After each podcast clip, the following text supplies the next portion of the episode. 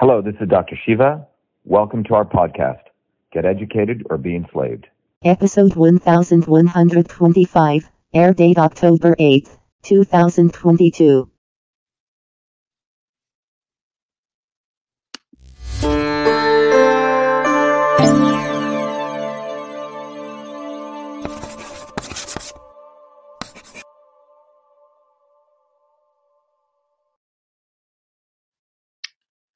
Good morning, everyone. It is uh, almost uh, quarter of nine here, EST time.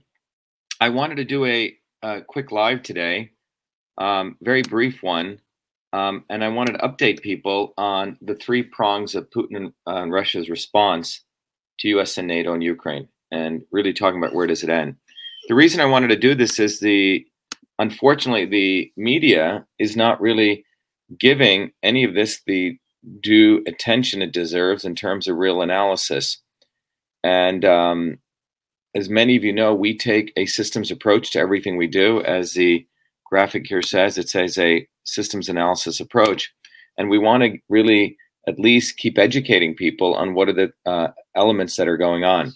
As the title says here, uh, we want to look at the three prongs of Putin and Russia's response to US, NATO, and Ukraine. As many of you know, the on uh, here we've been discussing over the last almost year now what's really going on in uh, Ukraine.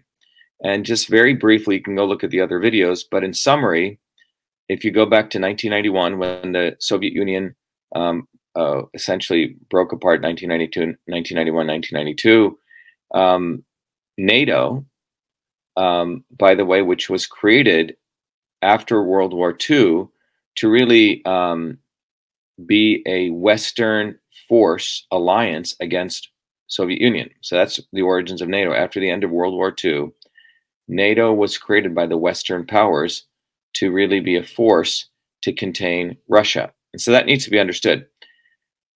So now you move forward about 50 years later, 1990s, early 1990s, when the Soviet Union breaks up, there was um, a decision made as a part of that breakup or an agreement between Gorbachev and Bush that NATO would not move one inch to the east of Germany. Was sort of reassurances for this quote unquote peaceful coexistence between the Soviet Union, uh, former Soviet Union, and uh, US slash dash NATO.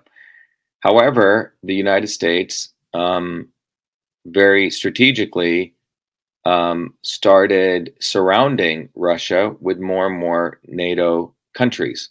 More and more countries were allowed into NATO. In fact, lately, Finland and Sweden want to um, have been urged to come in. All right. Even though 80,000 petitioners in Finland have said they don't want to be part of NATO. All right. None of that comes out in the media. So, the most important thing that took place recently, as we know, um, in the past 12 months, was the Ukrainian war took place as a result of Ukraine also thinking of going into NATO. And so, what was the response of Vladimir Putin and Russia? Well, Putin has sort of a, a very large cultural view of all of this. Um, he's not a dumb guy. He's actually pretty well read, probably more well read than the more recent Russian or US presidents. And his view is that this is truly an incursion on Russia. Imagine if the United States, imagine if Mexico decided it was going to take back Texas, right? Or if it was going to, Texas was going to, you know, no longer be a part of the United States. This would have serious issues for the US, and I don't think we tolerate it. And that's the way he sees Ukraine. Ukraine is sort of historically, in his view, is part of Russia. Um, and what what really ticked off Putin and all of this was the following that in 2013 and 14, the Obama administration, uh, right after the Bush uh, 2014, starting with the Obama administration, right? The the big thesis here was that um, it was very very important for the United States to have monopoly dominion over U.S. and oil uh, uh, gas dependency of Europe to US. Russia was essentially making Europe dependent on US oil and gas. I'm sorry, oil and gas. So Russia was making um, Europe dependent on its oil and gas, and this was seen as a threat by um, US NATO. So in 2014, it was the US, by all accounts, a woman called Nuland, um, US uh, in the Department of State, executed a coup in Ukraine. There was a pro Russian president, and the United States installed one of its presidents. It was an actual coup. I mean, by all means, you have to be stupid to realize it was not a coup. That's what took place. And the person that was put in place was an ultra right conservative who was very pro Nazi, neo Nazi. And this really pissed off the people in the eastern part of Ukraine, in the four provinces of Donetsk, Luhansk, Kherson, and Zaporizhia. I never know how to pronounce that properly. Sorry for those people from that region. And those four pe- those four regions were upset because the people in those regions, fathers and grandfathers, had fought the Nazis. So this was essentially the United States has in- installed a neo-Nazi regime in Ukraine. That resulted in the current conflict over the last eight years, and culminating at where we are today. All right, so that's the background, and everyone should understand that. This was uh, this is not some crazy guy just wanting to go and uh, attack Ukraine. And if we think Putin is crazy, we're going to underestimate or not really be fully aware what could happen for the whole world. Okay, so it's important for not Russia or U.S., but it's really for the world citizens to understand what's going on. So that's a background. Now, what's also important to understand is that um, the US and NATO are really one. You know, NATO really is the United States. And for a long period in history, when you look back and you recognize that it was the Russian people, just factually, who are the ones who stopped Hitler. It was the Russian people who lost most lives in World War II. It was the Russian people who really should be congratulated for winning World War II. It's a fact. Um, and so when you have neo Nazis on the doorsteps of Russia, you can imagine what this would do to Russian sentiment. And, and I think everyone in the world should become very sensitive to this. So, what is Putin and Russia's response? As the title of today's talk says, what is the actual response? What are the three prongs? Well, first of all, um, if the United States and the UN had really pushed the Minsk II agreement, we wouldn't have never entered this war. And many experts on this for years have been had been saying this. The Minsk II agreement basically said, look, let's take Ukraine, the ethnic Russians in that region, in those four provinces, and let's just make it a state like California and give those people their own state. It's still part of Ukraine they still feel like they have some autonomy. And Russia would not go into those areas. And Russia was actually willing to sign the Minsk II agreement. But the United States and nor the UN really pushed it. And and you have to understand why. Because um, when you look at those U.S. oil and gas interests, a lot of those oil fields and those are in that eastern province. Okay, so U.S. doesn't really, uh, the U.S. oil and gas interests really don't want to give those provinces um, real autonomy. They want to still use Ukraine as a proxy to dominate in those areas. And in fact, that's what they did in 2014. Exxon and Mobil tried to set up fields in Crimea, uh, Shell in Donetsk, and in fact, Chevron in Ukraine. And all of those failed because Putin was able to see what was going on. So it was a big failure. But what is Putin's three prongs? Well, first prong was it wasn't really his prong, even the Western media tries to say this. It was the people in those regions had a vote recently on September 27th, which had ended 2022, and the and the and the Russians in those regions, or the Ukrainian Russians, however you want to do it in those regions, decided they wanted to become their own republic. And after they become their own republic, day before, uh, Russia formally accepted them into Russia. So those four regions are from Russia's standpoint, Russian territory. That's the first um, response that Putin and Russia did, accept those four regions which were under attack for the last eight years, into Russia.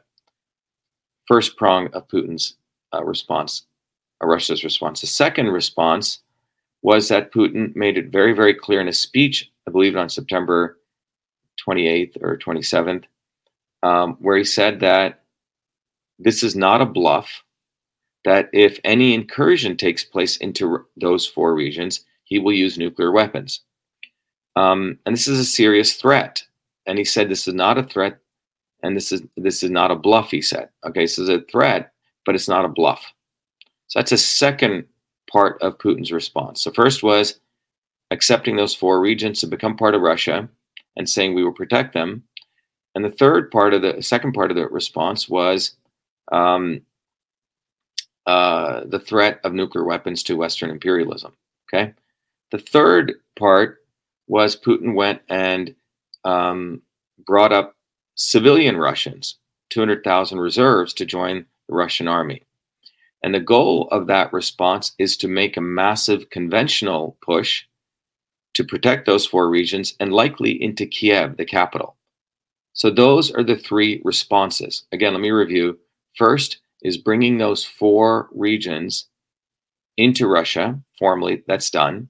Second response was saying, if you screw with us in those regions to U.S. and NATO, we will uh, we will use tactical nuclear weapons. And the third is beefing up the conventional uh, force in Ukraine from you know a small military operation now 200,000 reservists. And the thesis is that you essentially overwhelm the Ukrainian army backed by US and NATO and you take over Kiev the capital and you protect those three regions. So those are the response that Putin has done. Now what is this the second part of the talk here was what does this mean to all of us? Where does this all end? Well, uh, it can end in a couple of different ways, and everyone should think about this.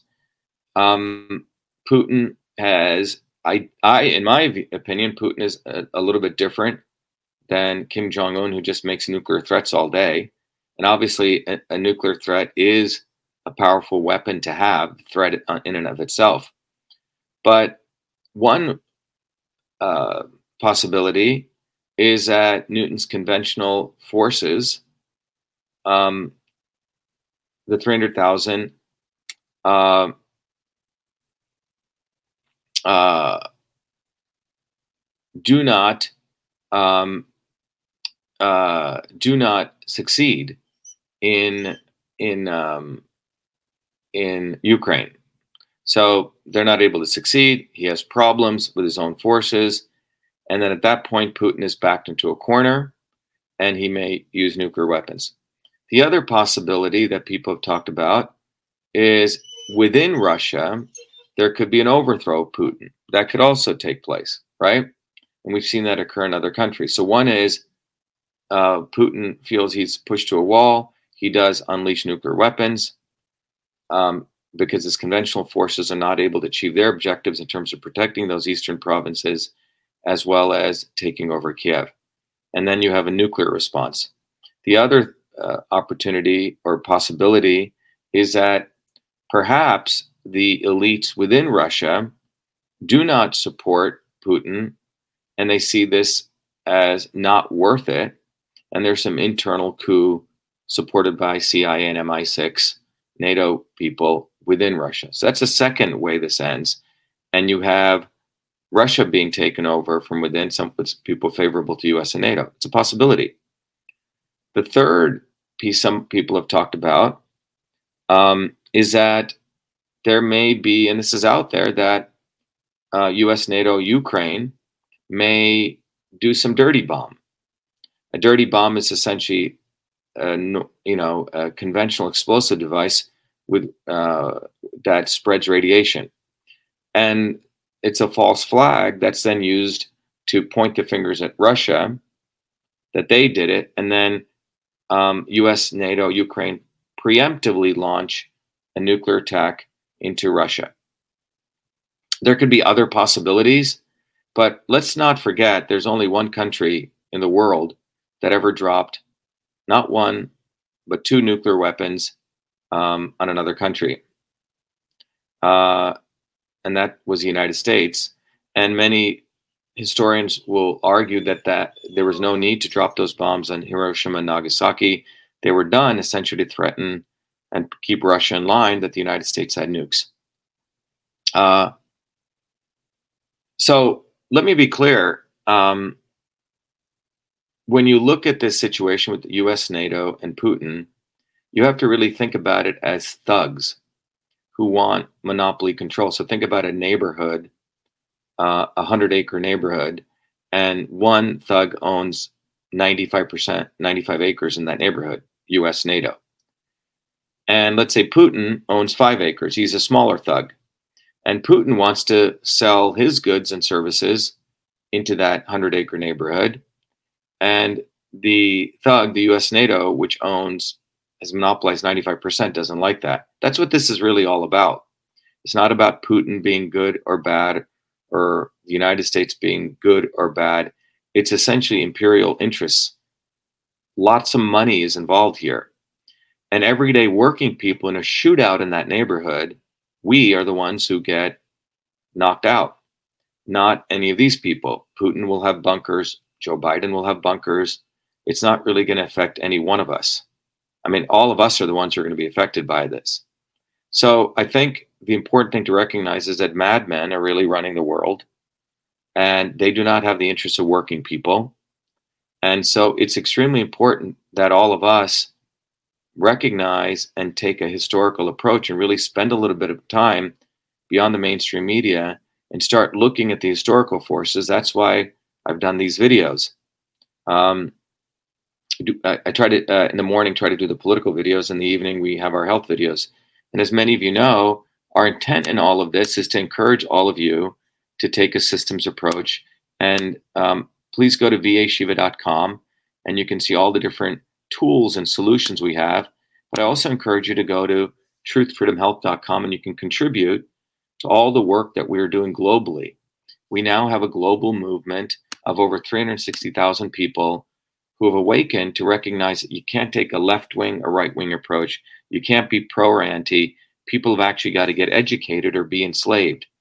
And the truth, freedom, and health system that we've created allows any individual to really learn the science of systems. Those in power learn the science of systems. And using the science of systems, they can subjugate, manipulate, and enslave people. But if you learn the science of systems, just like a surgeon wielding a knife, as I've said over and over, can save life or a criminal can kill it.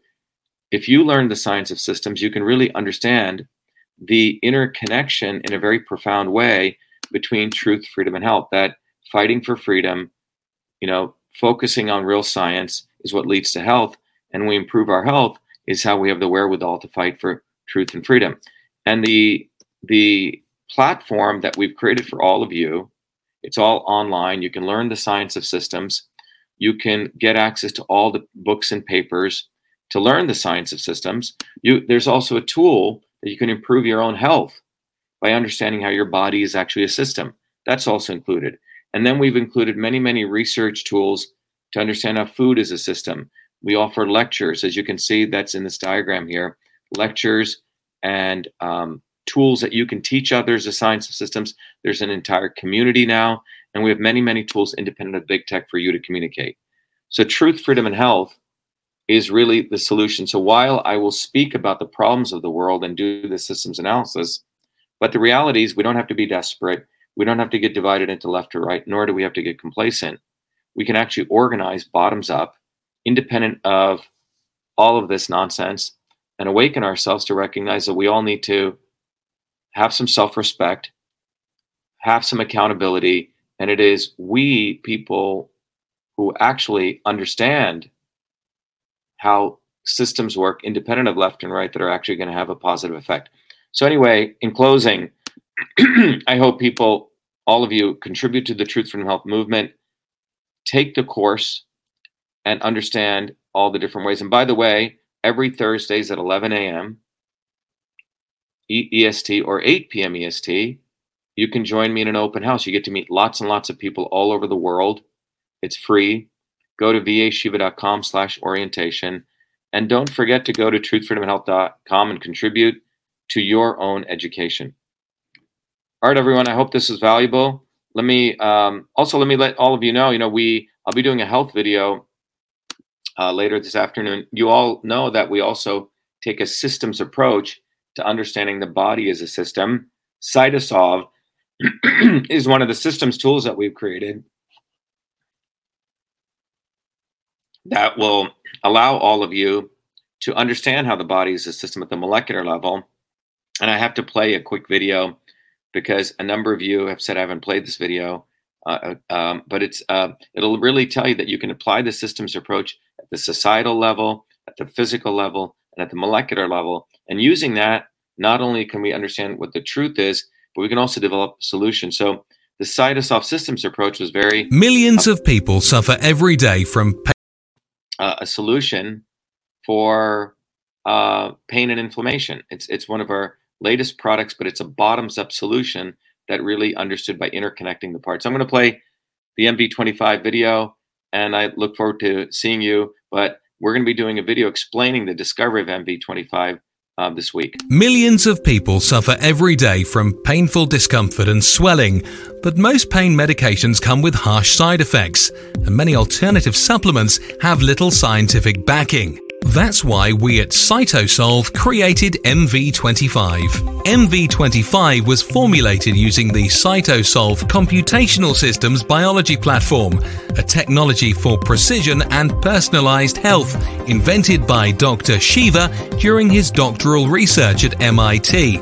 This formulation is the result of computing trillions of potential combinations of biomolecular interactions derived from thousands of peer reviewed scientific papers published across four decades by 68 research institutions to discover an optimal synergy of compounds that downregulate biomarkers of discomfort and normal swelling. Hi, I'm Barbara Ann. My hands would cramp up so that I couldn't hold cards or knit or crochet. And they would go like that.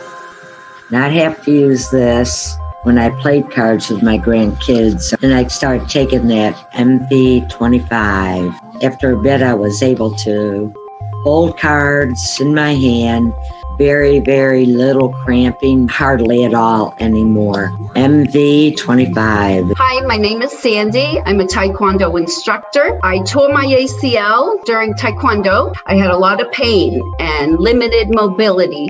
I've been taking the MV25 for about six months now. After the first week, I noticed a big difference. After the second week, almost literally no pain. My name is Jeremy, and I suffer from a lower back problem. Hurt my back at work years ago and I can go to the chiropractor, do all kinds of different things and nothing seems to help. And I decided to try MV25. I didn't notice a difference immediately, but within a few days the pain went away and it stayed away. I've continued to take it and even when I do things that I shouldn't do, it seems to go away a lot quicker than it ever did before. MV25 is certified clean, 100% non-GMO, made in America and GMP certified for good manufacturing practices. MV25 25 is Cytosolve optimized, which means that this formula has been engineered to maximize benefits while minimizing toxicity based on current research curated by Cytosolve. As the science advances, so will this formulation. This is our promise. Order online at mv25.life. Consult your doctor before taking any supplement or medication and use as directed. MV25.